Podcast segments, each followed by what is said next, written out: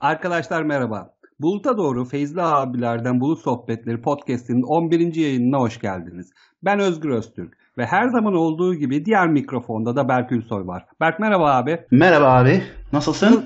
İyidir Berk seni sormalı. Sen nasılsın? Benden de iyidir. Devam ediyoruz haftalık işimize, çalışmalarımıza. Güzel. Bu- Güzel. Keyifler yerinde yani. Yani yerinde olabileceği kadar yerinde şu mevcut lockdown ortamında. Güzel, güzel. Sevindim yerinde olmasına. Berk yine bu sefer hemen bu başlangıçtaki muhabbetimizi hızlıca geçelim ve bugünün konusuna girelim. Derim ve her zamanki klasik soruyu sorayım. Bugün ne konuşacağız abi? Nedir bugünkü konumuz? Bu hafta e, yine Cloud Native ve DevOps konuları üstünden konuşmaya devam edeceğiz. Fakat bu hafta bir konuğumuz var. E, bu konuğumuz sektörde e, çok çok uzun zamandır hem bilgisiyle hem tecrübesiyle çalıştığı yerlerle e, çok e, derin konulara girmiş bir insan. Benim için de çok önemli birisi. Kendisi benim ilk iş arkadaşım diyebileceğim bir kişi. Eski toprak Ayrıca- yani.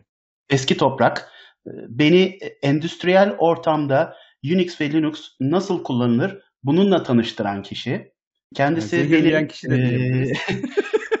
Yo ben o, o işe zaten birkaç sene öncesinden başlamıştım ama tam şey oldu artık hani budur diye iyice e, ortasına sokulmuş oldum. Koçnet'ten bir iş arkadaşım. Ekşi Sözlüğe girip orada anjinsan olmamı yol açmış insan. Kendisi Özgür Demir. Ya da Hoş geldin Özgür. Eyvallah sağ olasın abi. Kendimi ya da ek sözlükten guru da diyebiliriz değil mi? Onu demeyin. Onu ben hiç kullanmıyorum. Onu sen kullanmıyor musun abi? Artık bıktın mı?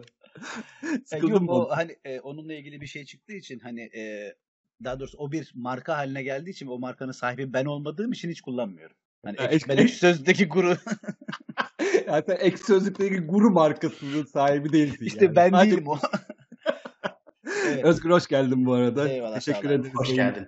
Bağlandığın için. Evet Berk'in de söylediği gibi siz eski arkadaşsınız. Hani birlikte Koçnet'te e, birlikte çalıştınız. Ne, ne zaman yaklaşık 15 sene falan oldu herhalde. Daha fazla 20 oldu ya. 2000 Evet, falan. evet. Ee, Ben yeni yani- mezundum. Evet. Berk mezun olup e, Koçnet'te başladığında işte herhalde sanırım ben bir senedir falan çalışıyordum. Öyle olması Vay, lazım. 20 sene oldu. Artık yaşlandık ya. Hepimiz yaşlandık. Bu arada ben de Koçnet'te çalıştım. Hani dinleyenler Hı hı. için öyle de küçük bir not şey yapayım ama ben sizden sonraki tayfayım. Hani ben tam Evet Koç- onu söyleyeceğim. E, Özgür biz seninle hiç yüz yüze hiç karşılaşmadık değil mi? Öyle bir şey Yok var. abi hiç yüz yüze Evet, evet. karşılaşmadık. Sen zaten ben seni e, duydum. Hani şu öyle söyleyeyim. Çünkü senin bütün devrelerinde ben birlikte çalıştım. öyle söyleyeyim. Böyle Senin çalışma arkadaşlarınla.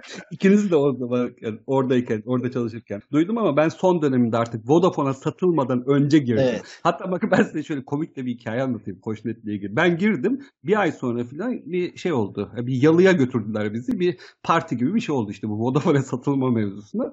Ben de balkonda sigara içiyorum orada. Şey işte daha yeni girmişim hani bir ay olmuş firmayı satmışlar falan. Böyle kara kara düşünüyorum acaba bu adamlar beni kovarlar mı ne olur falan diye. O arada balkona böyle uzun saçlı böyle şey top sakallı falan bir tip geldi. Uzun boylu falan böyle hani bizden e, yaşça büyük ama yani gene genç sayılabilir.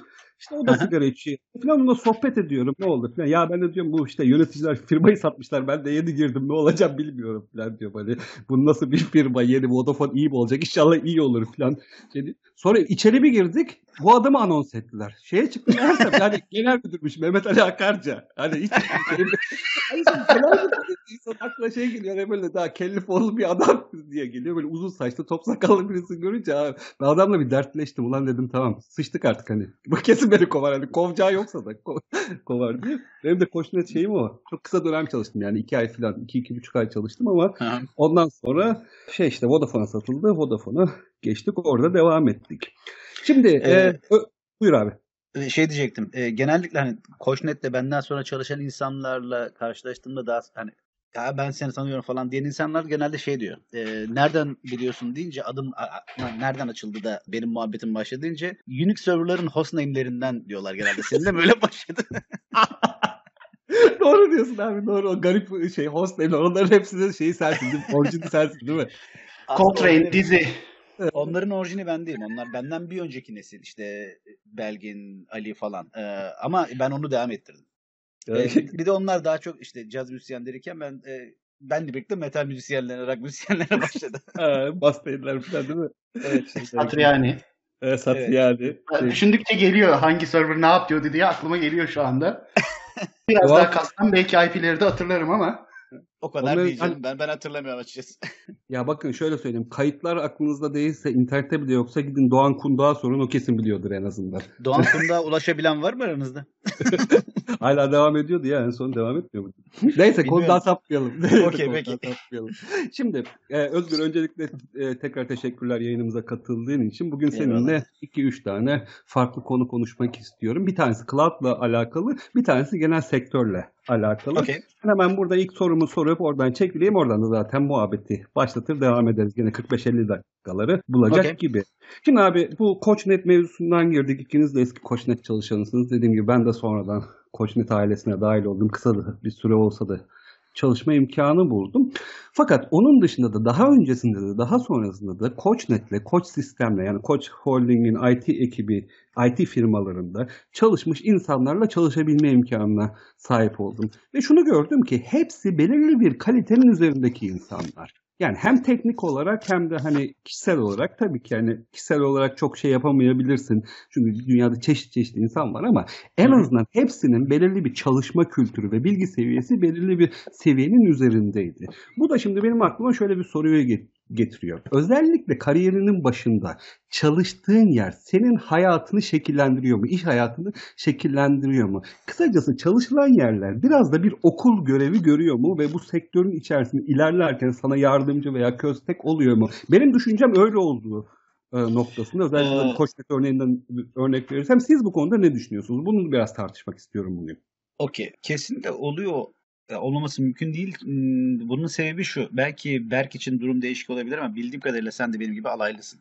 Alaylı bir insan için olmaması mümkün değil zaten. Çünkü biz işi yani çalıştığımız yerlerden öğreniyoruz çoğunlukla. Bunun bir formula eğitiminden geçmediğimiz için. Şöyle söyleyeyim ben e, Koçnet'e başladığımda daha önceki Koçnet benim ilk profesyonel işim değil. Ondan önce e, iki iş yerim var ve bildiğim şey software development değildi. İşte Unix System Management'tı bir yere kadar kendi öğrendiğim kadarıyla işte Linux, AIX, Solaris falan biliyordum. Ama software yazma gibi tecrübem yoktu. Fakat Koçnet beni işe alırken benim de ha- haberim olmadan beni software engineer olarak işe aldı. Yani ben orada gittiğimde software yazdım. Ee, biraz kendi kendime öğrendiğim C biliyordum. Beni verdikleri ilk proje, ilk projeydi sanırım. Ya ilk ya da ikinci.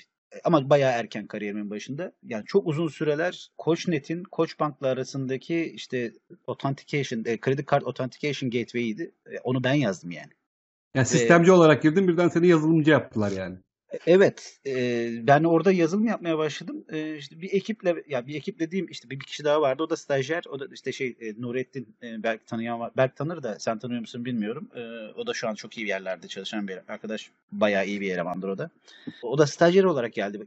Benim altıma verdiler. Biz onunla birlikte yazdık e, bu işte kredi kart gateway'ini. İşte Koçbank'a şey kredi kartı authentication'ı yapıyordu. O zaman işte PayPal bilmem ne falan filan olmadığı için o tip şeyleri işte bankayla kendin anlaşıyorsun. E, sonra tutup şey yapıyorsun işte e, onun kendi uydurduğu, kendi kafasına göre uydurduğu bir tane standart üzerinden e, bir gateway yapıyorsun. E-commerce site'larından onu kullanıyorsun. İşte biz şeyi araştırdık. Bir sürü bankayla bilmem neyle falan görüştük. Daha sonra işte Koçbank'la yapmaya karar verdik. Bana verdiler al bunu yaz diye. E, Ben de oturdum ve onu yazdım. Ama yani şimdi normalde şu an 2020'de böyle bir şey yapmaz. Yani kimse tutup da yeni CEO öğrenen birine bunu yaptırmaz ama belki o zamanın koşulları böyle olduğu için her şey çok hızlı geliştiği için bir anda çok hızlı bir sürü şey geliştirmen gerektiği için verdiler belki o projeyi bilmiyorum. Ama ben onu oturup yapmak zorunda kaldım ve yaparken öğrenmek zorunda kaldım ben. Evet Ee, abi bu hepimiz böyleydi. Bu arada lafını kesiyorum ama şimdi şey dedin ya bu şu anda çok profesyonel gözükmeyebilir özellikle dinleyiciler ama bundan 20 sene önce vesaire bu işler böyleydi biraz da. Biraz kendimiz geliştirmemiz gerekiyordu. Çünkü hani çok fazla örneği de yoktu bu şeylerin. Nasıl yapacaksın? Evet, e, ben hatta daha sonra o source kodları bir yerde gördüm. Kendi yazdığım kodları gördüm. Aman Allah. Yani şu an birisi gelse yani o kodları getirse önüme şeyde iş görüşmesinde eyvallah derim yani bir- biz sizi ararız. Ee, biz sizi ararız dersin değil mi? Ama o, o yani sorunsuz çalıştı. Çok uzun süre çalıştı hatta yani. Yani demek istediğim şey şu. Eğer alaylıysan işi çalıştığın yerde öğreniyorsan senin sorduğun sorunun aksine bir şey olamaz. Yani bu işi orada öğreniyorsun tabii ki ve onun kariyerinin geri kalanına etkisi oluyor. Daha sonra ben e, Koçnet'ten ayrıldıktan sonra benim Koçnet'ten ayrılma sebebim hatta yani Koçnet'te herhangi bir rahatsızlığım bilmem ne falan olduğundan değil yani. Benim hala öyle söyleyeyim. Türkiye'de çalışabileceğim en iyi yerdi zaten. Daha iyi bir yerde çalışamazdım yani. Ayrılma sebebim yurt dışına gitmekti. Yurt dışına gitme çabam oldu. O olmadı daha sonra. Yani vazgeçip geri dönmek zorunda kaldım ama onun yüzden ayrılmıştım. Daha sonraki iş arama, arama şeylerinde sürecinde Koçnet adı çıktığı zaman her zaman çok işime yaradı. Yani Koç grubunda çalışmış olmak daha önce. Yani evet. Koç sistemde, Koç Net'te çalışmış olunca çok daha fazla bir şey sormuyorlar açıkçası. Bu evet, tabii evet. 20 sene öncesinin olayı. Şu anda Türkiye Türkiye ile çok uzun zamandan beri profesyonel anlamda hiçbir işim olmadı. Nasıldı bilmiyorum ama öyleydi o zaman. Yani şu anda da mutlaka öyledir. Hani gene bir Koç Holding'in bir şeyi var. Hani bir ismi var ama artık şey de çok yani ISP de çok, entegratör de çok, hani Koç sistemi de çok muadili var. Koçnet'in de çok mu- muadili var. Hoş Koçnet diye de bir şey kalmadı ama. Koçnet kalmadı hani, galiba evet. Evet. Ama onların bir şeyi vardı yani. Bir reputasyonu vardı piyasada. Bu yani bu demek istediğini anladım. Ben biraz da şu, şu noktaya da değinmeni istiyorum. Şimdi bunun dışında da sen daha sonrasında Amerika'ya gittin. işte yurt dışında çalışmaya devam ettin. Orada da mutlaka çalıştığın ekipler oldu. Ayrı ayrı firmalar oldu. Şimdi firmanın bir reputasyon olarak sana katkısı oluyor. Firmanın bir kültürü olarak sana katkısı oluyor. Peki çalıştığın ekiplerin de bir katkısı oldu mu sana çe- çeşitli çalıştığın yerlerde hani olumlu veya olumsuz? Evet, e, Koçnet'te çok profesyonel insan var. Yani açıkçası e, Berk de mutlaka buna katılır ama hani hı hı. şu insan olmasa da olur diyeceğin çok insan da vardı. Yani çoğunluk değildi, vardı. E, ama hani bu insanı başka yerde bulamaya, bulamam, böyle bir insanı başka yerde tanışamam diyeceğin çok birkaç kilit insan vardı. Yani aşırı kaliteli, çok iş çok iyi bilen ama yani sadece teknik yönden yönden değil. Bir IT şirketi nasıl yönetilir? IT şirketinde olması olması gereken şeyler nedir? Çok iyi bilen insanlar da vardı. Onlardan ben işte feyz almaya e, çalıştım. Benim o dönemki yöneticim işte Belgin Hanım vardır mesela. Çok iyi bir yöneticidir. Yani onun kadar iyi yönetici çok az rastladım. O koç sistemde çok çok önemli insanlar vardı. Bunlar da işte daha sonraki kariyerimin geri kalan zamanında onlar nasıl karar verirdi burada diye düşündüğüm insanlar sürekli. Dolayısıyla dediğin gibi bu hani e, koç grubunun bir araya getirdiği insanlar bana daha sonra sürekli referans oldu yani kariyerimin geri kalanında. O nasıl yaparlardı ya da neyi yapmazlardı diye düşündüğüm oldu yani. Ee, Hatta benim eşim de aynı sektörde e, aynı e, aynı işi yapıyoruz. Berk de tanır, tanır kendisini. Bülent Bey vardı Koçnet'in o zamanki işte CEO'su. Onun kullandığı bir cümleyi biz hala referans olarak şey için kullanırız. Yani onun e, ne olduğunu söylemeyeyim de bir başka bir mühendis arkadaşımıza söylediği bir cümle. Yani sen bir mühendissin sence böyle mi olmalı diye kullandığı bir tabiri biz hala günümüzde kullanırız. Aklımıza yer etmiştir yani. Evet benim de öyle örneklerim var ama ben şu anda bu yayında söylenebilecek evet, gibi değil ama yayın bittikten sonra ben söyleyeceğim. o yüzden söyleyemiyorum. Abi çok teşekkürler. Güzel bir yerden girdim. Ben demek istediğini de çok iyi anladım. Evet yani çalıştığımız yerlerde özellikle kaliteli insanlar varsa etrafımızda o sizin hayatınızın geri kalanında da çok fazla etkili oluyor. Senin dediğin gibi benim evet. de kafamda çınlayan birçok cümle var. Birçok hani iş yapış şekli var. Acaba şu adam hani bazen karar verirken de acaba şu adam nasıl yapar diye ben de düşünüyorum. Hani önceden teyze aldım insanlarda. Burada hemen Berk'e dönmek istiyorum Özgür. Aha. Senden bir saniye isteyeceğim. Berk Tabii. aynı soruyu sana da sormak istiyorum. Sen ne düşünüyorsun bu çalışılan yerlerin bir okul olması durumunda? Sen senden de e, fikir almak istiyorum çünkü sen işin şey tarafındasın. Hani okullu tarafındansın. Bir üniversite mezuniyetin var. Bizim gibi değil. Bizim gibi alaylı değilsin. Yani. Hepsi sapsız değilsin. yani sen sapsız değilsin. Sen ne düşünüyorsun bu konuda? Yani esasında alaylı olmakla okullu olmak bu konuda ne kadar fark ediyor ondan çok emin değilim. Ben üniversiteyi bitirdikten sonra bir sene kadar üniversitede araştırma görevliliği yaptım. Ondan sonra Koçnet'e geldim. Kesinlikle bir okul görevi görüyor. Ciddi bir okul görevi görüyor. Çünkü yani iş hayatında bir iş tecrübesi var. Bir de gidilen şirketin çalışma şeklinden dolayı, içerisindeki insanlardan dolayı ekstradan öğrenilen şeyler var. Ben kesinlikle buna katılıyorum. Hakikaten Koçnet olsun, diğer çalıştığım yerler olsun her birisinin bana çok ciddi katkıları oldu. Benim kendi açımdan söyleyebileceğim bir şey, faydalı olarak gördüğüm geçmişe baktığım zaman Koçnet nispeten hani kurumsal denilebilecek bir firma. Koç grubu altında bütün süreçleri her şeyi oturmuş. Bir yandan hızlı ilerleyebilen bir yandan da e, endüstrinin ihtiyacını karşılayabilen. Ben bunların arasında e, kurumsal bir firmadan startup'a, startup'tan tekrar kurumsala geçme e, durumunu yaşadım. Ve bunun da çok ciddi katkısı olduğunu düşünüyorum. Açıkçası. Çünkü işler farklı taraflarda farklı şekilde cereyan ediyor, farklı şekilde ilerliyor ve her iki taraftan da öğrenilecek çok ciddi şeyler olduğunu düşünüyorum ben açıkçası. Dolayısıyla bir insanın kariyeri süresince bunların arasında geçiş yapıyor olması vizyonunu ve tecrübesini çok ciddi şekilde arttıracağına inanıyorum. Burada %100 sana katılıyorum ama buna bir şey eklemek istiyorum. Allah bir daha beni startup'a düşürmesin demek istiyorum. Ali kendi adıma. Çünkü startup var, startup var. Ben bu işin bir startup kısmında bir iki firmada çalışma gafletinde bulundu. Böyle söyleyeyim. Yani o bazen gerçekten çekilmez bir hal alabiliyor. Çünkü her şeyi kendin bulmak zorunda kalıyorsun abi. Hiçbir bir şey olmaz ya. Hani bir, ne bileyim izin kağıdından şeyine kadar her şeyi kendin halletmen gerekiyor. Belirli bir zaman sonra o insanı yıpratıyor ama dediğine yüzde yüz katılıyorum. Orada da çok öğrenilecek şey var. Hani kurumsalın ayrı bir öğrenilecek altyapısı var ama startup'ın da ayrı bir öğrenilecek altyapısı var. Ben bu ikisinde de çalışmış olmayı kendi, e, o, o, çalışmış olduğum için kendimi şanslı hissediyorum o konuda. Sana katılıyorum. Başka eklemek istediğim bir şey var mı? Yoksa bir sonraki soruya geçeceğim Özgür. Devam edelim evet. O zaman şimdi Özgür sana ikinci sormak istediğim şey şu. Öncelikle sana soracağım. Berk daha sonra da sana soracağım. Üzerine de ben kendi yorumlarımı eklemek istiyorum.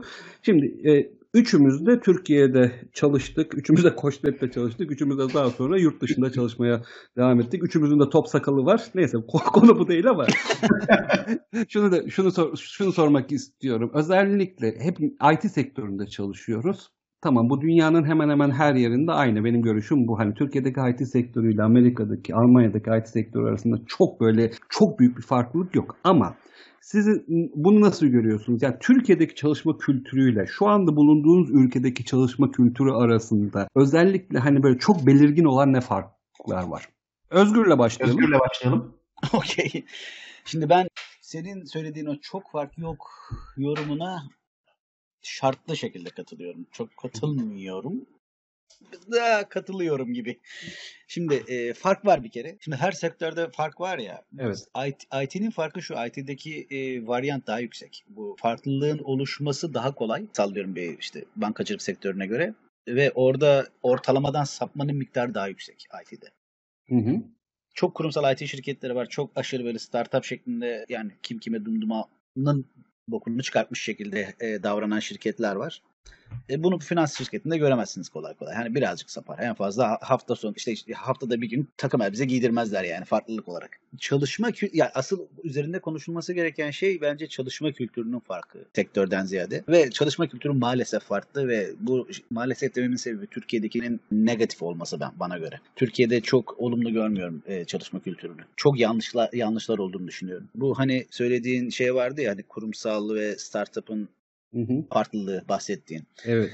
Benim en en bariz olarak söyleyeceğim şey şu. Türkiye'de yani öyle olmayan yerler vardır. Bunları tenzih ederim tabii ki ve şimdiden özür dilerim kendilerinden de. En azından ben rastlamadım. Türkiye'de bu startup kültürü bana daha çok şey gibi geliyor. Aa, Amerika'da böyle bir şey var. Biz de bunu yapalım burada. iyi bir şeymiş. Ama o Amerika tarafındaki startup şirketlerin de doğalı öyle olduğu için öyle yapılıyor. Hani Evet. bir yere özen, özenildiği için değil, doğrusunun o olduğuna inanıldığı için yapılıyor. Ama yani Türkiye'de doğrusunun olduğuna inanıldığını çok ben şahit olmadım ya. Sadece hani e, belki çalışanlardan gelen baskıdan ya da işte dediğim gibi özentiden dolayı yapılıyor. Bil- Bilmiyorum yan, yanılıyorsam öyle öyle değil bana. Yanılmadığına yüzde yüz eminim öyle söyleyeyim. Fazla da insanları kızdırmayayım ama yanılmadığına yüzde yüz eminim yani. Yani kızdırsak ne olacak o da ayrı konu şu anda da yani şimdi 5000 Ee, kilometre uzaktayız çok arkadaş. ters Ne yapacağız? ya çok ters örneğini gördüm yani. Ya bir kıyafet mevzu artık konuşulması o kadar saçma geliyor ki bana. Ya işte saç sakal kıyafet bilmem ne falan. Yani e, Koçnet çok iyi bir ortamda sabahtan beri konuşuyoruz ne ama Koçnet'te 2-3 senemiz bizim bu işte saç sakal kılık kıyafetle uğraşmakla geçti ya. Yani sen, senin tanımadığın bir insan ama mesela Barış diye bir arkadaşımız var. Belki çok iyi tanır kendisini. Ee, Evet. Barış ve ben ikimiz e, ya Koçnet'te kıyafet yasağını kaldırmış insanlarız. E, ve yani bunu yapana kadar göbeğimiz çat. Evet. Niye böyle bir şeyle uğraştık o bile belli değil yani. Hiç müşteriyle yüz göz olmayan birinin takım elbise giyip gelmesi bilmem ne falan fıstık. Bunun 2020'de konuşuluyor olması bile çok saçma. Ya 2020'de zaten konuşulmuyor da 20 sene önce konuşuluyordu evet maalesef. O zaman bile saçmaydı ama biliyorum yani bizim dönemimizde o kadar şey değildi. Biz, dediğim gibi ben son dönemine geldim. Bizde biraz daha az sıkıydı ama gene şeydi yani smart casual'dı. Şeyle Evet. gidemiyordun yani şortla Ben hiç gidemezdin. görmedim onu. Ben hiç öyle görmedim açıkçası. Yani ben şeyi hatırlıyorum. Data center'daki cihazlara servis vermeye gelen insanların takım elbiseyle geldiğini hatırlıyorum. Ya data center'da çalışacaksın. Adamın üstü Gravat- başı batıyor gravat- yani. Yani gravatla kumaş pantolonla yapılabilecek bir iş değil bu. Ama öyle geliyor. Mecbur. Evet Yani. işin kötüsü eğer adam öyle gelmezse onu şikayet edecek birileri var. Yani birisi Yani. çıkıp niye böyle, böyle bir adam gönderdiniz der yani. Yani bir de şey var değil mi? Türkiye'de bak mesela hani lafını unutma da en büyük sıkıntılardan bir tanesi de o. Hani kraldan çok kralcı adam var. Hani Evet. kendine vazife olmayan işlerin burnunu sokan benim mesela en büyük sıkıntım o birazdan anlatacağım hani söz bana geldiğinde ama yani kraldan çok kralcı adam var. Hani hiç üzerine vazife olmayan insanlar başkalarının hayatlarına karışıyorlar. Bu iş yaşamında Evet. da böyle bu çok büyük sıkıntı. Neyse devam edelim. Evet. Ya, olay sadece tabii kılık kıyafete indirgemiyorum. Sadece o değil. Tabii. De, e, bu hani politika politika vardır ya işte birilerinin ayağını kaydırmaya çalışma bilmem ne falan. E, e, yoğunluğu Türkiye'de kat kat fazla. Bu Amerika'da hiç çok diyemiyorum. Zararını gördüğüm e, case'ler oldu benim Amerika'da. Var yani yok değil. Fakat yani karşılaştırınca hiç hiçbir şey Türkiye ile karşılaştırınca. Onun dışında işte bu farklılık olarak şey var. Alaylı ne denir? Okullu alaylı şeyinin ayrımının e, getirdiği negatif etki burada yok. Sıfır bile diyebilirim hatta yani. Kimse bana nereden mezunsun bilmem ne falan gibi bir şey sormuyor. Yani so- sorma şöyle pozitif anlamda katkısı olmuyor. Pozitif anlamda katkısı ancak PhD'in falan varsa olur. E, bir konu üzerinde işte araştırmam vardır, research'ım vardır falan. O zaman bir katkısı olur onun. Onun dışında mezun musun değil misin? Çok da umurlarında olan bir şey değil. Ya CV'm var, işi biliyorsun. Bunu Ya da işi biliyor- kanıtlayabiliyorsan. Evet işi biliyor olduğunu kanıtlaman yeterli. İşi biliyor olduğunu kanıtlama yöntemi daha doğrusu mezuniyet değil. O onun ilk şartı değil. Ya Dedim ki ha- hani- söyle abi. Şey diyecektim, hiring manager'ı ikna edip edememeye bakıyor. Ve hiring manager'lar da diplomaya bakmıyor Evet. esasında. Evet yani ben koşnete girerken bayağı hatta onun şeyini gördüm. Sıkıntısını yaşadım. Yani sözlü entrim var onunla hatta. Ben ilk girdiğimde Bülent Bey bana ilk tek sorusu şey oldu hatta. Bu burada Koçnet'i kastediyor. Koç sistemi kastediyor daha doğrusu ama Koçnet yoktu. Yani bütün çalışanlar Bilkent, Boğaziçi, ODTÜ mezunu. Sen daha Anadolu Üniversitesi'nden mezun bile olmamışsın. Niye alalım dedi adam. İyi. Tek sorusu buydu. Yok benim cevabım şeydi. O sırada işte İNETDR e, falan filan konferanslar oluyor. İşte ben de işte Linux Kullanıcılar Derneği kurucularından o zamanki işte biriyim falan. E, Bunlarla bu işler çok yoğunum. E çünkü o sizin ODTÜ Bilkent mezun, mezunlarına geçen hafta konferans verdim ben dedim. Adam bunun üzerine aldı. Evet. Mic drop yaptın yani.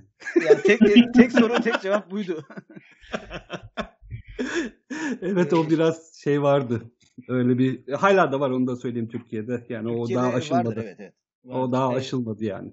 Ama eminim mesela şu Türkiye'de şu da vardır. Ee, ben şu an Türkiye'ye gidip e, iş arıyor olsam hani nerede çalıştığımdan falan bağımsız sadece Amerika'dan geliyor olmak bile o o şey okul mezuniyetinin üstüne çıkıyordur hala eminim. O zamanlar öyleydi çünkü. Evet, evet. Bak çok güzel bir noktaya da değindin. Doğru diyorsun. O da öyle de bir şey vardı. Bak ben onu iyi hatırlıyorum bizim zamanımızda. Yani E çünkü Amerika'dan şey gelen diğer ama- insanları biliyorum ben o zaman da o yüzden. Hani Amerika'mış o hava süperdir falan filan diye düşünülüyor. E, Evet bir, yani. bir adım bir adım üste çıkabiliyordu doğru diyorsun. Sırf yurt dışında yaşamış olmak veya yurt dışında Evet. bulunmuş olmak bile şey yapıyordu yani. Bir sükse yaratıyordu. O hala var onu da söyleyeyim yani mutlaka vardır. Evet evet. O şey yapıyor. Başka ne diyecektim bu konuda? Yani e, başka farklılıklar var tabii ki. De- Dediğim gibi işte çalışma kültürü çok farklı. Mesela diğer bariz bir örnek. Ben e, Türkiye'den gelip de burada çalışmaya başladığımda ilk işimde Amerika'daki çok benim tuhafıma giden ve alışmakta zorlandığım şey mesela biz sürekli olarak işte Özgür Bey, Berk Bey falan filan gibi şeyi konuşuyoruz. Aşırı bir resmi şey var, iletişim var. Hani aynı seviyedeki olduğun adamla belki çok fazla olmayabilir ama üstüne kesin öyle şey konuşamazsın. Ama ben ilk iş yerimde iş yerine sahibi 70 yaşında adam adıyla hitap etmek çok tuhaf gelmişti bana. Hani sadece isim, yani İngilizce'nin farkından dolayı değil bu. Hani İngilizce'de onun yerine bey diyebileceğim bir şey olmadığından değil. Gerçekten iletişim formal olmadığı için her her konuda öyle. Evet. Yani son derece şey gayri resmi bir şekilde iletişim kuruyorsun insanlarla. Onların da öyle bir beklentisi yok. O kadar uzun yıllar Türkiye'de çalıştıktan sonra bana çok tuhaf gelmişti mesela. Kesinlikle şey değil mi? Böyle Kullan, sürekli kullandığın kelimeleri hani kalıpları yurt dışında kullan kullanılmadığını görünce böyle şey oluyor. Boş oluyor. Hani cümle boş kalıyor gibi geliyor.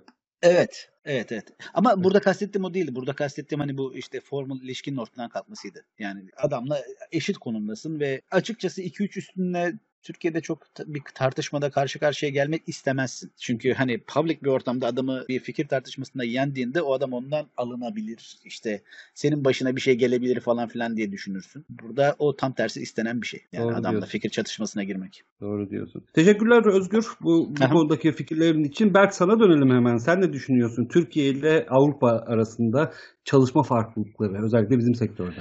Yani Avrupa dersek çok büyütmüş oluruz. Çünkü her ülkenin çalışma kültürü ciddi şekilde farklı. Hani bunlarla da haşır neşir olma imkanı buldum. Mesela Alcatel'deki çalışma zamanım, Alcatel ve Nokia'daki çalışma zamanım benim aşağı yukarı 50-60 farklı ülkeyle çalışmama imkan tanıdı ve burada farklı ülkelerin farklı şekilde çalıştığını ciddi gördük. Dolayısıyla ben Avrupa'dan çıkıp biraz daha hani Benelux daha bildiğim bir ortama doğru çekeceğim olayı. Yani çalışma kültürü arasında ciddi bir fark var diyebilirim. Bu farkların ciddi bir kısmı Özgür'ün altını çizdiği yerlere uyuşuyor. Başka neler var diyebilirim. Mesela dediği gibi hakikaten hani bay bayan diye bir hitap bir beklenti yok. Birkaç seviye üst bile olsa, C seviyesi bile olsa insanlar birbirlerine isimleriyle hitap edebiliyorlar. Hani şöyle söyleyebilirim. Egolar arası böyle bir çarpışma yok. Bu böyle bir savaş alanı yok. Kimse ona takılmıyor. Kimse onun onun onun umurunda öyle bir şey kimsenin umurunda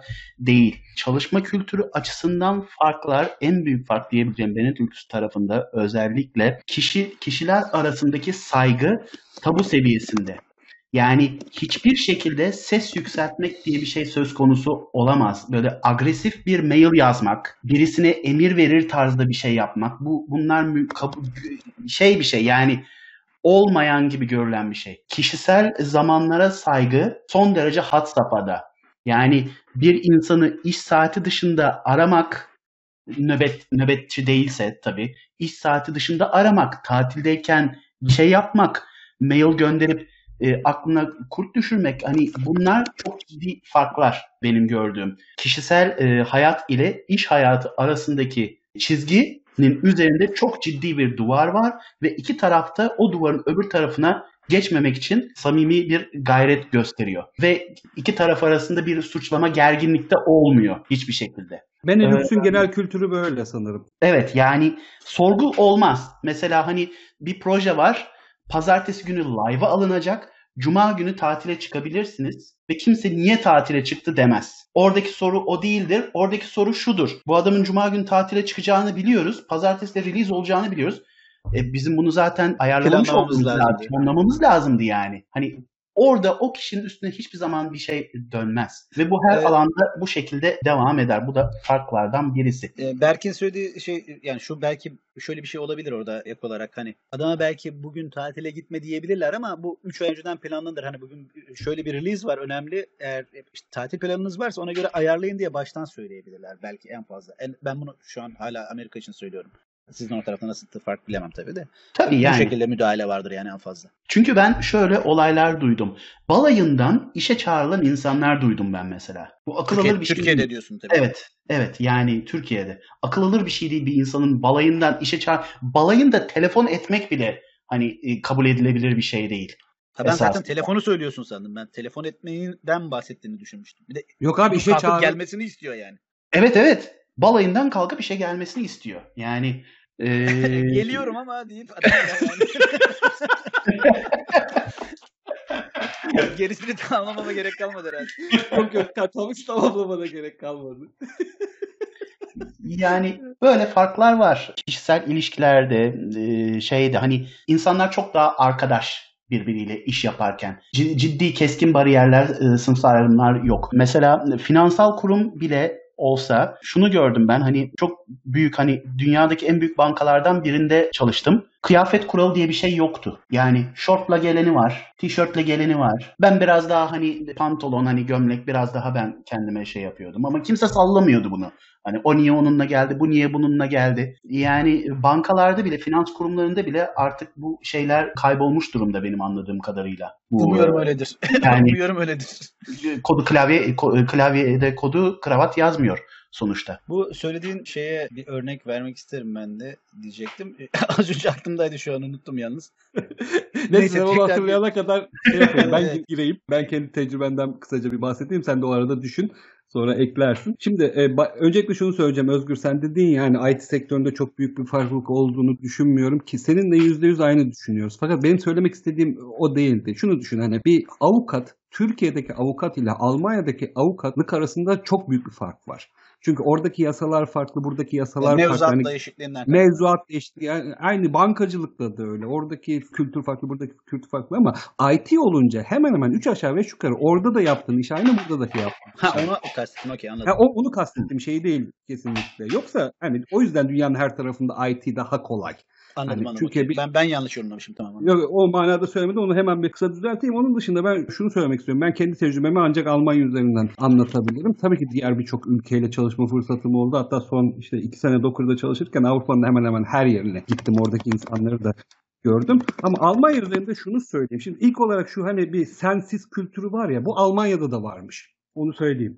Birçok Ee, firmada bu sanırım İngiltere'de de yani Birleşik Krallık'ta da aynı şey geçerli diye düşünüyorum. Evet Birleşik Krallık'ta da var doğru diyorsun orada da onu gördüm. Almanya'da da varmış sensiz kültürü ama özellikle bizim sektörde ve yeni daha bu genç nesil arasında hani bu ortadan kalkmış durumda ve firmalar mesela şeyi söylüyorlar bak çok ilginç. İlk girdiğin zaman ben bunu 3 tane 4 tane yerde çalıştım dördünde de gördüm. Bizde sen kültürü var diyor adam mesela. Hani baştan seni uyarıyor. Şunlardan mesela şeye gittiğin zaman bunlarda sis kültürü var diyor. Orada öyle hitap et- etmeniz gerekiyor ama bu tamamen kültürle alakalı. Saygıyla şeyle değil. Hani nasıl Anladım, söyleyeyim, bir formaliteyle alakalı bir şey. Yoksa şey siz de- dediğim bir adamla da orada mesela fikir tartışmasına girebiliyorsun. Onunla ilgili herhangi bir şey yok. Şimdi ben Almanya ile Türkiye arasında sizin söylediklerinizin üzerine hani bunların hepsi aynı. Onlara kesinlikle katılıyorum. Sizin söylediğiniz üzerine şöyle bir şey söylemek istiyorum. Almanya özelinde bu adamlarda iş tamamen sistem. Bunlar öncelikle bir şeyi çok uzun süre tartışıp sistemini oturtuyorlar. Onu kuruyorlar daha sonra yapmaya geçiyorlar. Türkiye'de ise biz hemen yapmaya geçiyoruz ve çok fazla böyle hani sürekli hızlı hızlı gidiyoruz ama ortamda bir sistem yok. Ve ben hep şu örneği veriyorum. Bunu da daha önce zaten blog olarak yazdım. Türkiye'de çok büyük firmalar işte bu bahsediyoruz ya koçlar moçlar falan. İnanın Hı hı. yani 8-10 tane yetenekli adamın sırtında dönüyor aslında. Bu Evet. adamları bunun şeyinden çek, içerisinden çek. Bu hani denklemin içerisinden çek yıkılır durumda. Çünkü sistemden daha ziyade böyle anlık enerji patlamaları veya anlık zeka patlamaları üzerinden gidiyor. O adamların çok aşırı eforları ve o adamların çok zeki olması veya o adamların çok fazla emek vermesi üzerinden gidiyor. Zaten o yüzden biz, bizde yani Türkiye'de ilk işin %80'i çok hızlı bir şekilde gelişiyor ama o %20 hiçbir zaman bitmiyor. Evet, evet. Son- kesinlikle. son- proje hiçbir zaman sonlanmıyor o yüzden. Kesinlikle öyle. Almanya'da ise bak adamlar ne yapıyorlar biliyor musun? Bireysel olarak herkesi geri zekalı olarak düşünüyorlar. Diyorlar ki bu biz bu adamın üzerine bunu kuramayız. Biz sistemi kuralım. Onun içinde mühendisler değiştirilse bile veya onun içindeki hani o kişiler değiştirilse bile sistem devam etsin. Bu yüzden başlangıçta adamlar çok uzun süre uğraşıyorlar. O yüzden yavaşlar. Mesela Almanya'nın diğer ülkelere göre bilişim sektöründe daha geride kalmasının nedenlerinden bir tanesi de bu. Çok yavaş sistem. Ama çünkü adamların tarzı bu. Öncelikle sistemi kuruyorlar, ondan sonra şey yapıyorlar. Biz biraz daha böyle hani insanların yeteneğine kalmış, insanların çalışma şey, şevkine kalmış. O yüzden de Türkiye'de bakıyorsun mesela yükselen firmaların içerisinde mutlaka 2-3 tane böyle çok kilit noktada adam vardır. Onlar çok iyidir diye firma yükselmiştir. Onları onun içinden çek firma batar. Hani şey oluyor ya bizde Türkiye'de. Yani firma alanında en iyisi İçerisinden şey mesela genel müdür değişiyor. İki sene sonra firma şey oluyor, bankrupt oluyor. Lan var mı böyle bir şey? Hani ama bizde sistem o şekilde. Ben yani sizin söylediklerinizin hepsinin üzerine fark olarak Almanya üzerinde bundan bahsedebilirim. Şimdi Evet, Özgür geldi mi? az aklına? önceki az önceki evet evet geldi. Hatta onu şey e, konu başlığı olarak söylemek daha mantıklı galiba. E, Farklardan biri olarak onu söyleyeceğim çünkü onunla ilgiliydi. İş tanımı. Türkiye'deki iş tanımları çok muğlak, belirsiz ve yani herhangi bir şey senin iş tanımının içine kaktırılabiliyor. Ama mesela bu- burada biraz daha kesin çizgiler var o, o konuda. Biz Berk'le ikimiz bu, o- ya aynı çalıştığımız dönemde olan bir şey bu. Gecenin üçüydü sanırım sabah sabah üçünde evimizden kalktık gittik. Koçnet Data Center'ındaki serverları kalkıp Dudullu'da mıydı ne bir yerde bir semtteki bir bilmem ne data center'a taşıdık. Yani biz ameleliğini yaptık işin. Hı hı. Ve bizim işi tanımıyla alakası olmayan bir şey. Hatta bizi gece polis durdurdu. Ne- Yani bir şeyler çalıyoruz falan sandı. Evet. Ya duvara dayayıp aradılar bizi. Yani çünkü ya bir sürü abuk subuk adamların ne olduğunu anlamadığı makineyi kamyon dolusu götürüyoruz yani. Evet, Ya server şey, desem ne diyecek adam? İşte- ben de Heh, devam et abi. Yok ya pardon Medda bu. Ee, mesela Amerika'ya geldiğimde ilk işimde benim supervisor'ım olan bir kişi benden rica etti. Bu hani iş yapmam gerekliliğinden dolayı değil. Sadece rica olarak söyledi. Hani şu server'a koymamız gerekiyor işte. San 220'lerden mi 280'lerden mi neydi? Hani çok bir kişinin kaldırıp da reke koyması o kadar kolay olmayan bir şeydi. Ya benim de cidden yapmak istemediğim için mi hatırlamıyorum tam. Yani ya belim ağrıyor gibi bir şey söyledim ama hadi yapalım hani Türkiye'de bu söylediğin zaman hani naza çekmek gibi anlaşılabilecek bir şey. Belim ağrıyor ama hadi yapalım falan filan gibi. O şekilde bir şekilde tonda söyledim. Adam bunu duyar duymaz anında bir anda şey kesildi. Hayır kesinlikle dokunma. Şey e, sen elleme bilmem ne falan moduna geçti. Onunla ilgili bir sağlık sorunu yaşarsan kesinlikle sorumlu alamayız falan diye. Bir anda o kadar değişti ki resmiyete bindi şey. İş tanımının dışına çıkmak hani adam başıma bela gelir düşüncesine düştü. Orada fark ettim bir, bir farkında bu olduğunu. Yani Onlar tanımları özellikle- çok kesin. Bu dediğin özellikle Almanya'da çok sıkı. Onu söyleyeyim. Yani şey de e, çok sıkı. Hani iş tanımları da çok sıkı. İş tanımının dışında iş yapmak da neredeyse imkansız. Çünkü şeyler var mesela. Burada sendika gibi oluşumlar var. 50'den fazla çalışan olursa bir firmada orada o firma çalışanlarının temsili olan bir sendika gibi bir şey kurulması gerekiyor. Onlar da hemen hemen her şeyi denetliyorlar. Ve sen iş tanımının dışında herhangi bir iş yaparsan bu çok büyük bir sıkıntı hani şey olarak. Legal olarak çok büyük bir sıkıntı ve o yüzden kimse ne buna yelteniyor yani ne bunu teklif edebiliyorlar ne de kimse bunu yapmak istiyor. E çünkü senden o kazandığı ekstra maliyet e, karşısına gelecek diğer maliyetin yanı ya pardon ka- senden kazanacağı benefit o maliyetin yanında çok ufak. O kadar büyük Kesinlikle. cezalar yiyebilir ki e, hiç girmeye gerek yok adam için. İşte Ve bu ceza- cezalar geliyor. Yani şey var, kanun var ve uygulanıyor. Zaten her bir, e, işin özüne de gelirsek abi zaten bizim ülkedeki sıkıntıların en başında da bu geliyor. Ortada şey yok ya uygulama yok kanun kısmında birçok alanda. Hani yurt dışında bir şey ol, hep şey örneği verilir ya Almancılar hani burada e, 50'yi geçmezler şey trafikte. Türkiye'ye geldiğinde Edirne'den girer girmez 200'le basıp gider. Çünkü biliyor adam burada 50 ge- 51 oldu mu yakalandı mı 180 euro cezayı basıyor. Bir de ceza puanı. Hiç gözünün yaşına bakmıyor. Ama ülkede Story of bir my şey yok. life. Ya, ben, ben İsviçre'de bir ceza yedim de ya 3,5-4 sene uğraştım ondan sonra.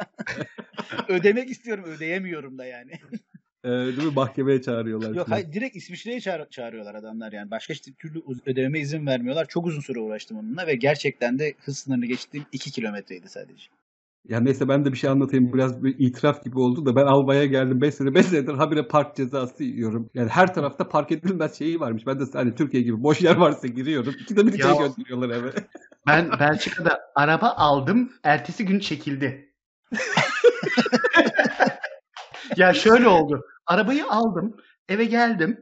Böyle evin orada bir tane park alanı var devasa böyle büyük. Evi de yeni tutmuşum yani bir gün önce eve taşınmışım. Muhiti hiç bilmiyorum.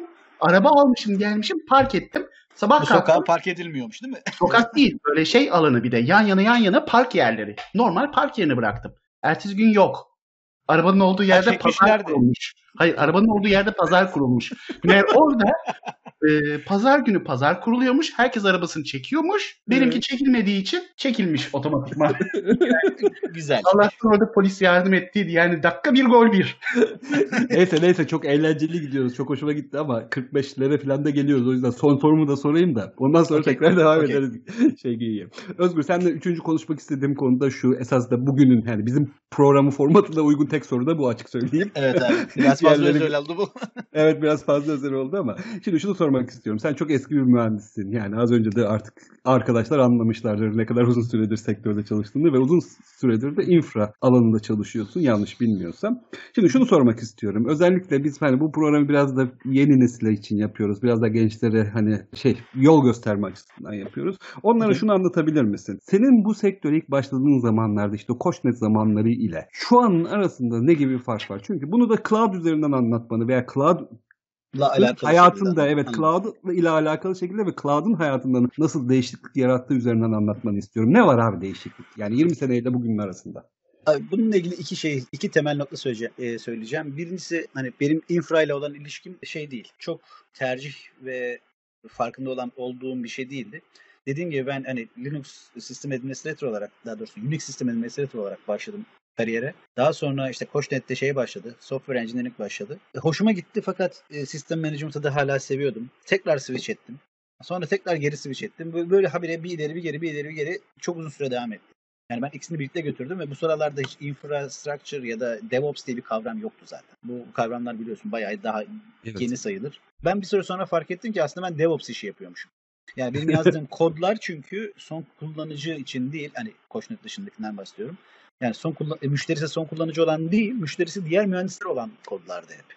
Yani Evet. sistem programming yapıyordum. E, e, bu işin tanımı bir anda bir, bir gün e, DevOps oldu, işte infrastructure oldu, SRE oldu bilmem ne. Sonradan e, kendimi bu dünyanın içinde buldum. Fark ne o günlerden günümüze? Şey vardır ya bu hani DevOps e, konseptlerinden biri vardır. İşte pets versus cattle Yeah. ee, işte en önemlisi bu. Şimdi yani ilk kez duyan bilmeyenler için işte pet dediğimiz nedir? Evcil hayvanımız adı vardır. Sürekli ona care ederiz. Hı hı. İşte e, ıslak mamasını bilmem neyini eksik etmeyiz. Çok önemlidir bizim için. Ölünce çok üzülürüz falan fıstık. İşte Kettle ise şu. işte çok büyük bir tane et üretme tesisinin sahibi olduğunu düşünelim. O olduğumuzu düşünelim. Orada sallıyorum 15 bin tane sığır var ama o- sığırları kişisel olarak tanımıyoruz. Yani Onlar bizim için yok. sadece evet ürün sadece. Yani biri gidiyor yerine öbürü geliyor. Şimdi bunun e, konumuzla IT ile olan ilgisi ne? Şu. Eskiden bizim için tüm Unix hostlar ya da tüm sistemler daha doğrusu e, pet'ti. Başlangıçta hani- örnek verdin ya zaten. Evet onu İsimleri- söyleyeceğim. İşte onu, Evet. Tam olarak ona geliyorum. Hala bugün isimlerini bildiğimiz serverlar var işte Petruchip, Satriani bilmem ne falan diye konuşuyoruz. Bunlar Koçnet'teki e, sistemlerin adlarıydı. Onlara yani bizim hayatımızda bu is- sistemine isim vereceğiz diye bir problem vardı o zamanlar. Değil mi? Günümüzde ise böyle bir şey yok. Böyle bir şey olması mümkün değil. Teknik olarak mümkün değil artık. Çünkü her şey replaceable. Yani bir, biri gidiyor 5 tane yerine gerisi geliyor. O gün işte 10 tane down oluyor bilmem ne. Ben bunun bu kavramla Facebook'tayken e, aslında en fazla o zaman tanıştım. E çünkü işte sallıyorum sayıları tam olarak vermeyeceğim. İşte 10 bin tane server varsa any given time herhangi bir baktığın anda e, 100 tane server sürekli down. Sistemde problem var ve göçmüş durumda. Biz daha önce hayatımızda böyle bir şey yoktu. O sistemlerin her biri her zaman çalışmak zorunda. Çünkü zaten çalışmayacaksa sistem o şeye girmiyor. Resource management pool'umuza hiçbir zaman girmiyor. Ona para harcamıyoruz. Ama burada sürekli down olan sistem var. Niye? Çünkü artık onlar bizim için pet değil, kettle. Herhangi bir zamanda replace edilebilir durumdalar ve ben burada bahsettiğim bu bahsettiğim sistemler bare metal bak bu arada. Container veya VM Şey de değil yani. yani. o, o değil. Kesin e, e, sanal değiller. Gerçek e, bare metal serverlardan bahsediyorum. Çünkü harcadığımız zaman maliyet, engineering hour maliyet açısından bakarsan o sistemleri up etmeye çalışmak şirkete organizasyona e, temelde daha pahalıya geliyor şeyden. e, diğer işleri yapmamızdan. Dolayısıyla bizden istenen o 100 tane server'ı up etmeye uğraşmak değil. Yenilemek. E, infrastructure'ı o sistemler downken de yeni, yeniden kurduğumuz ve çok kısa sürede kurabildiğimiz hostlarla e, sistemin aks- aksamadan çalışmaya devam etmesini sağlamak. yani makine yönetmekten uygulama yönetmeye geçtik biraz değil mi? diyebiliriz. E, şimdi hostlar e, asıl execution environment'ı bize sunan hostlar bizim için resource haline geldi ve software ile yönetebileceğimiz resource haline geldi. Eskiden bunları software ile yönetmemiz o kadar kolay iş değildi. E, yönetmek için belirli bir şey vardı, efor vardı. İşte sistem agent'lar bilmem ne bir sürü şirket işte sistem agent'lar falan yazıyordu. İşte management tool'ları bilmem ne yazıyordu ama bu sistemi sıfırdan her her noktasına kadar yönetebilecek şeyler değildi. Yani o sistemle ilgili yapılabilecek, mi- manage edilebilecek şeylerin belki %80'ine ulaşması çok büyük bir olaydı. %80'ini manage edebiliyor olman. E, Ama şimdi artık günümüzde böyle bir şey yok. Bir host'u %100 manage edebiliyorsun software'le. Yani bir- benim şu anda işte çok basit bir tane stack vardır ya LAMP dediğimiz Linux, Hı e, Apache, işte MySQL ve PHP. Böyle bir siteyi sıfırdan oluşturup e, sallıyorum işte 20 tane host'tan oluşan bir şeyi hayata geçirmem bir tane software tool kullanarak bir konfigürasyon dosyasına işte 3-5 satır bir şey yazmamdan ibaret. Bunu yazıp deploy ettiğim anda 15-20 dakika içinde bu siteyi elde edebiliyorum. Ama eskiden bunu fiziksel makinelerle yapmak bütün günümü alacak işte. Oturup Bütün gün bile teker yetmezdi. teker tabii tabii 20 tane makine için konuşta yetmezdi. 3-5 tanesi için. Yani bir Evet. günde belki yapardım. Database'i kur, bilmem neyi yap falan işte. O stackleri teker teker kur. Artık böyle bir şey yok. Bir de Kettle olmasının sebebi yani Pet ile Kettle'ın diğer farkı da şudur. Pet'in e, şeyi vardır. Her birinin bir karakteristiği, diğerinden farklı yönleri vardır. Kendisine ait e, kişiliği vardır. Kettle için böyle bir şey yok. Kettle inek inektir. Ot Evet. yer, işte su içer falan diye bakarız. Herhangi bir e, farklılığı yoktur. Bu da standartizasyonu denk gelen bir şey sektördeki. Biz artık bütün hostlarımız birbirinin aynısı, birebir aynısı ve standart olmak zorunda. Herhangi bir Kettle farklı e- ise eğer o artık biz onu kişilik olarak bakmıyoruz, bozukluk olarak bakıyoruz. Yok edilmesi gereken bir şey. Standart dışına çıkmış çünkü. Yani günümüzün e, 20 sene öncesinden farkı bu. Yani Çok güzel anlattın. Bare Metal'dan VM e, şeye geçtik. Virtualization'a. Başka bir katmanda bakarsak, başka bir katmanda incelersek bir de şu var. Eskiden işte bütün hostlarımız bare metal'dı. Yani bare metal'da kastettiğim fiziksel. Her bir host bir fiziksel servise karşılık geliyordu. Uzunca süre bu şekilde devam etti. Sonra bir fiziksel hostun için, fiziksel makine içinde birden fazla operating sistem çalıştırabildiğimizi keşfettik. Bu bütün paradigmayı değiştirdi. Bütün paradigmayı değiştirdi ve ilk başta bunu nasıl kullanacağımızı çok anladığımızı söyleyemem mesela ben kişisel olarak söylüyorum. Yani lan bu resource harcamak değil mi? Niye buna resource harcayayım ki? Application'a veririm o resource'u daha iyi falan diye düşünüyordum ben açıkçası. Sonra e, aslında bunu yapmamızın bizi bir sürü şeyden kurtar- kurtardığını fark ettik. Operasyonel yükten kurtardığımızı, kurtardığını. E daha sonra işte belki de işte kaç 5-6 5-6 sene sonra öncesi değil mi? Container'ın artık iyice yaygınlaşması. 2013 abi işte Docker'ın çıkması. Yayınlaması. Evet, Ondan e, sonra iki, iki sene. Daha sonra işte konteyner kavramı çıktı. VM'in yaptığı, yapmaya çalıştığı şeyi daha resource management'ını çok daha iyi yaparak yapabildiğimizi fark ettik. Yani her bir host için ayrı ayrı teker teker operating system komponentlerini teker teker kurmaya gerek kalmadığını, sadece her bir e, uygulama için farklı bir konteyner yaratmamız gerek, yaratarak bu sorunu çözebileceğimizi, dolayısıyla kaynakları çok daha iyi kullanabileceğimizi fark ettik. Günümüzde artık sanır geri dönüşün olabileceğini sanmıyorum. O kadar şey oldu ki e, ne denir? Hayatımızın Sektörü, o kadar sektörü ki. şekillendirdi ki bu Hı hı. geri dönüşün olabileceğini bile düşünmüyorum bundan. Artık konteyner e, bu işin şeyi, e, ne denir, core hali. Or hali Ee, doğru diyorsun. Evet evet. Yani- e, en temelindeki şey. Bizim işimizde tamamen sistem management'tan dediğin gibi işte software management'a geçti. Ben hatta bununla ilgili çok bariz bir örnek de verebilirim. Mesela ben bu süreçte 25 senelik süreçte çeşitli dönemler tekrar işte interview'ler yapma, iş arama e, süreçlerinden geçtim. Bir tanesi çok yeni. E, Yeni iş değiştirdiğim için. Hı hı. Bu en son değiştirdiğim zaman gördüğüm şey şu ki artık sistem yöneticisi olarak işi iş bulmak Amerika marketinden bahsediyorum bu arada diğer yerlerde farklı olabilir emin değilim ondan. Sadece tek bir yer vardı ki benden software engineering tecrübesi istemeden sadece ve sadece sistem management'ıyla iş bulabileceğim, sistem management experience ile iş bulabileceğim. O da bir şeydi, cloud management sistemiydi zaten. Temelde ürettikleri ürün yine bu da arka planda hani gerçekten bare metal'larla uğraşacak adam arıyorlar Anladım. bir cloud man- cloud şirketiydi bu. Yani günümüzde kastettiğim şey şu. Sistem yöneticisi olarak iş bulamıyorsunuz bile. Artık sistem yöneticisi artık DevOps haline gelmek zorunda. Çünkü yönet, yönetimi, sistemlerin yönetimi artık software ile yapıldığı için DevOps işi olmak zorunda. Sistem yöneticisi diye bir kavram kalmadı bile değil. Özgür biz 2-3 bölüm önce tam da bundan bahsettik aslında Evet. Berk'le. Yani şey de söyledik. Artık yani şey yok. Salt sistemci diye bir şey yok. O işin yazılım Evet. tarafını bilmeyen veya yazılımcı için de sadece şey yok. Sadece yazılım bilen diye bir şey yok. Artık o da ya mesela düşünsene artık yazılımcı Kubernetes üzerinde şey yapacak. Artık o da bilmek zorunda o işin o kısmını. Evet, evet. Zaten buradaki bu e, eforun arkasındaki motivasyon şu. Zaten sistemci diye bir şey olmasın. Yazılım mühendisi bu işi kendisi yapabilsin. Yazılım Evet. mühendisi sistemlerin e, işte kurulup da tekrar belirli bir şekilde konfigüre edilmesi birbiri içinde e, işte o coupling'i birbirisi, birileri ise çalışma düzenlemesi de kendisi yapabilsin. Uzun Tamamen abstraction teknik, işte. Uzun süreden beri teknik, teknik konularda Türkçe konuşmadığım için şey yapamıyorum. Tam bulamıyorum bazı kelimeleri. Bu eskisi gibi sistemcilere ticket açayım onlar sistemi kursun vay efendim benim için konfigüre etsin falan gibi şeyler süreçler tamamen ortadan kalksındı zaten bu. Dolayısıyla sistemciyi ortadan kaldırdılar zaten.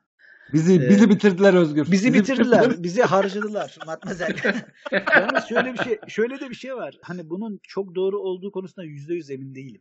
Yani niye değilim? Şundan dolayı değilim. Çünkü işe alınırken biz software engineering şeyinden geçiyoruz. Çok şikayet ettiğim bir konu benim bu o yüzden söylüyorum. Software engineering e, interviewlerinden geçiyoruz. Bana adam şey soruyor yani. Sorting algoritm falan soruyor çünkü hani standart sistem software engineering işe nasıl alacak? Sorduğu 3-5 tane temel soru vardır yani işte. Evet. Mecburu hareketler gibi jimnastikteki. Bunlar işte sorting algoritm bunlardan biri. Tamam da ben o sorting algoritmi bir daha dönüp gelmiyorum çünkü ben daha aslında bir daha kod yazmıyorum. Bizim Yani. yaptığımız konfigürasyon management sadece.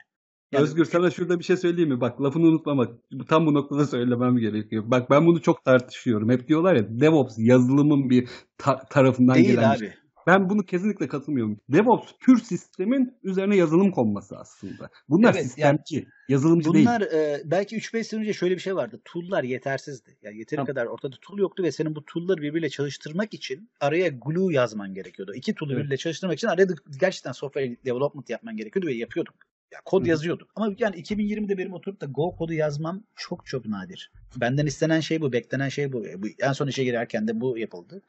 Ama ben başladıktan sonra içe kaç defa Go, Go kodu yazdım? Hiç. Sıfır. Yani Evet. belki birkaç tanesinin source koduna baktım bu ne yapıyormuş diye bu kadar yani. O kadar. Onun, bunun dışında da şey yok ama gene de bilmemiz gerekiyor. Onu da söyleyeyim. Hani siz, az Ya az bilmemiz söylediğiniz gerekiyor ama işin parçası mı ben emin değilim o konuda. Yani Kesinlikle.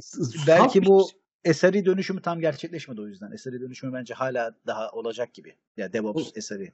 Olacak. Ben sadece şunu söylemek istedim. Hani şöyle bir şey var. Az önce dedik ya sistemcinin artık yazılım bilmesi gerekiyor ama şey gibi değil yani yazılımcı olmasına gerek yok tamamen. Ama artık hani işin içinde en azından scriptleme vesaire de hani o şeyleri yapabilmede onu ya şöyle demek istiyorum. 20 sene önce Ya sistemci adam ama- vardı. Hiç yazılımdan anlamaz. işini götürür. yani script yazmak bence o software engineering e, parantezine alınmaması gereken bir şey. O zaten hep vardı. En başından beri vardı. Biz evet script yazarız. Ama bu bence programlamaya dahil edilmesi gereken bir şey mi bilmiyorum. Berk ne düşünüyorsun sen bu konuda? Çok emin değilim ben. Script programlamaya dahil edilir mi? Çok da edilir gibi gelmiyor bana. E, bana da yani açıkçası. çünkü yani yani software yazmak bambaşka bir şey. O başka O bir ya- şey evet. Tam anlatamadım kendimi. Şöyle söylemek isteyeyim. Bak 20 Yok sana sene karşı önce bir şey söylemedim zaten. Seni desteklemek yok. açısından söyledim. Anladım. 20 sene önce şöyleydi. Yani sistemci diye bir şey vardı abi. Hiçbir kodla hiçbir alakası yoktu bu adamın. Anlatabiliyor muyum? Kodun nasıl yazıldığını da bilmesine gerek yoktu. Onun nasıl derlendiğini de bilmesine gerek yoktu. Ama evet bugün biz en fazla şey derdik. Ne kadar memory istiyorsun, ne kadar Aynen. istiyorsun yani bu. ama şimdi şu anda sistemci o kodu yazmıyor olsa bile yani o sistemci dediğimiz adam, o DevOps'cu dediğimiz adam kodu yazmıyor olsa bile o kodun nasıl yazıldığını biliyor olması gerekiyor en azından. Yani o tarafından şeye girecek. Yoksa script dediğin gibi hani script yazmayan adam 20 sene önce de sistemci olarak adlandırabileceğimiz bir adam değildi ama daha böyle hani kodla artık daha haşır neşir olması gerekiyor. Ama şöyle söyleyip kapatalım artık 55 e, hatta bir saate falan geldik. Hani gene laf lafı açtı ama şöyle söyleyeyim. Ben kendi görüşüm olarak DevOps'un yazılımın tarafından değil de sistem tarafından gelen bir şey olduğunu düşünüyorum. Bunu tekrar bunu, bunu Evet, ileride hala tartışalım ya sisteme ara. yakın olmak zorunda bence de. Evet, sisteme daha ya yakın. bu benim hala bu yakın. işte insanlarla tartıştığım bir şey yani çalıştığım şirket içerisinde de interview'lere başladım diğer DevOps'ları almak için işe. Son bir şey söyleyeceğim onunla ilgili. hı. Bu e, DevOps e, interview'i konusunda benim hala çok büyük sıkıntım var. Bu yazılım algoritmalarının sorulmasıyla çok büyük problemim var. Tamamen gereksiz olduğunu düşünüyorum ve en azından ben şirkette ikna ettim. Bizim artık interview'ler şeyden dışarı çıktı. Adama şöyle bir kodu hadi nasıl yazıyorsun codepad'i bilmem ne falan girip adamın yazdığı koda bakmaktan birazcık şekli değişti. Şu şekilde e, yapmaya başladık artık. Bir tane işte cloud kullanan bir konfigürasyon şu şunu şunu AWS'e nasıl deploy edersin gibi bir pratik uygulama haline geldi. E, bu bence DevOps'cuyu işe almak için çok daha etkin bir yöntem. Adama kod yazdırmaktan. Sana yüzde yüz Evet. katılıyorum. Yani çünkü diğeri hiçbir işime yaramıyor benim. Kesinlikle. Kesinlikle. Vallahi ben de burada bir şey ekleyeyim ben de yani e, epey uzun zamandır epey miktarda iş görüşmesi yaptım. Hani işe alınacak hem yazılım mühendisi tarafında hem DevOps tarafında. Ben sorting algoritması sormadım bugüne kadar. Yani Bak, bak onunla ilgili konuşabilirim. Ona da e, sebebi şu. Bir sürü şirketin e, buradaki startup'ın kurucuları software engineer'lar. Yani adam bir fikri var. 3-5 tane de işte şeyi var. e, beraber çalışacağı adam. Bunlar ortaya kurup bir şey yapmaya çalışıyorlar. Bir şirket kurup yapmaya çalışıyorlar. Bunun gibi binlerce örnek görebilirsin. Adamın tek bildiği şey software engineering. Sana başka bir şey soramıyor çünkü. Oradan geliyor çünkü. Ben Hmm. bu interview'den geçtiğimden sonra adamla konuştuktan sonra zaten bu ortaya çıkıyor zaten söylüyorum. Bakın siz bana bunu bunu sordunuz. E, Interview geçiyorum bu arada. Geçemediğimden dolayı şikayet etmiyorum onu söyleyeyim de. Hı. Adama diyorum ki bakın ben bu interview'i geçtim. Yani sen beni bu, bu konuda işe almak istiyorsun ama hiçbir işine yaramaz bu benden elde ettiğin şey. Çünkü sen benim henüz DevOps ile ilgili hiçbir şeyimi ölçmedin. Ya, Sadece bu şey o- olmaz diyorum yani. Çünkü e, adam soracak başka bir şey bilmiyor. Soracağı başka soruyor. Çünkü alanı da bilmiyor. İşte dediğin gibi Evet. yazılımcı adam. Yani şey değil. Neyse lanet olsun bu yazılımcıları diyerek yavaştan kapatmaya başlayalım. Neyse bugün yapmadığımız iki tane şey var. Bir Microsoft övmedik sen varsın diye. Bunu yapamadık ama onun Eyvallah. yerine bol bol Koçnet övdük. Koçnet'ten bahsettik. Onun dışında da Özgür gerçekten çok teşekkür ediyorum. Çok zevkli bir sohbet oldu. Hatta bak ilk defa bir Ben saati geçtik. Şu Ben anda yani ağzına sağlık. Herhalde daha konuşurduk da işte çok, çok uzun konuşurduk ama şey zaman yetmiyor. Evet abi yani bu ama bu çok da sıkmak istemiyorum insanları çünkü bir saatin Aha. üzeri biraz şey oluyor biliyorsun evet podcast'te. evet. Hmm. Çok uygun olmuyor. O yüzden ayağına sağlık, ağzına sağlık. İyi ki katıldın. Çok Eyvallah. teşekkürler. Çok Belki teşekkür eklemek istediğin bir şey var mı? Çok teşekkür etmek istiyorum ben de Özgür'e. Çok güzel noktalara parmak bastı hakikaten. Ee, Harika çok güzel bir muhabbet oldu. Çok teşekkürler e, Çok kırmayıp katıldığın için. Böylelikle 11. ayın da sonuna geldik. İki hafta sonra görüşmek üzere. Hoşçakalın. Hoşçakalın. Hoşçakalın.